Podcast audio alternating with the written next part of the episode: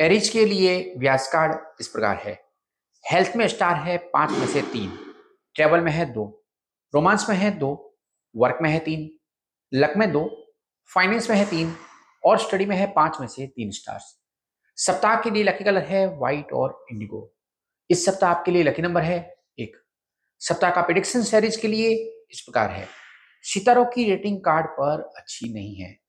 चीज़ों में देरी हो सकती है। चंद्रमा और शनि के कारण एंजाइटी इश्यू पॉसिबल है।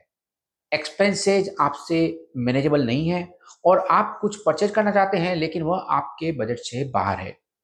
ईगो और मिसअंडरस्टैंडिंग के कारण पार्टनर से आर्ग्यूमेंट्स पॉसिबल है। आपका रुझान अध्यात्म की ओर, यानी स्पिरिचुअलिटी की ओर जा सकता है। वीकेंड तक आप बेटर फील करेंगे। सप्ताह के लिए रिकमेंडेशन इस प्रकार है। अगर कुछ प्लान में देरी हो रही है तो परेशान ना हो, क्योंकि आपकी प्रेजेंट सिचुएशन आपकी फाइनल डेस्टिनेशन नहीं है। अपने गुस्से पर कंट्रोल रखें और सच्चाई जाने बिना कुछ भी बिलीव न करें। सुबह जब करने से आपको बेटर फील होगा।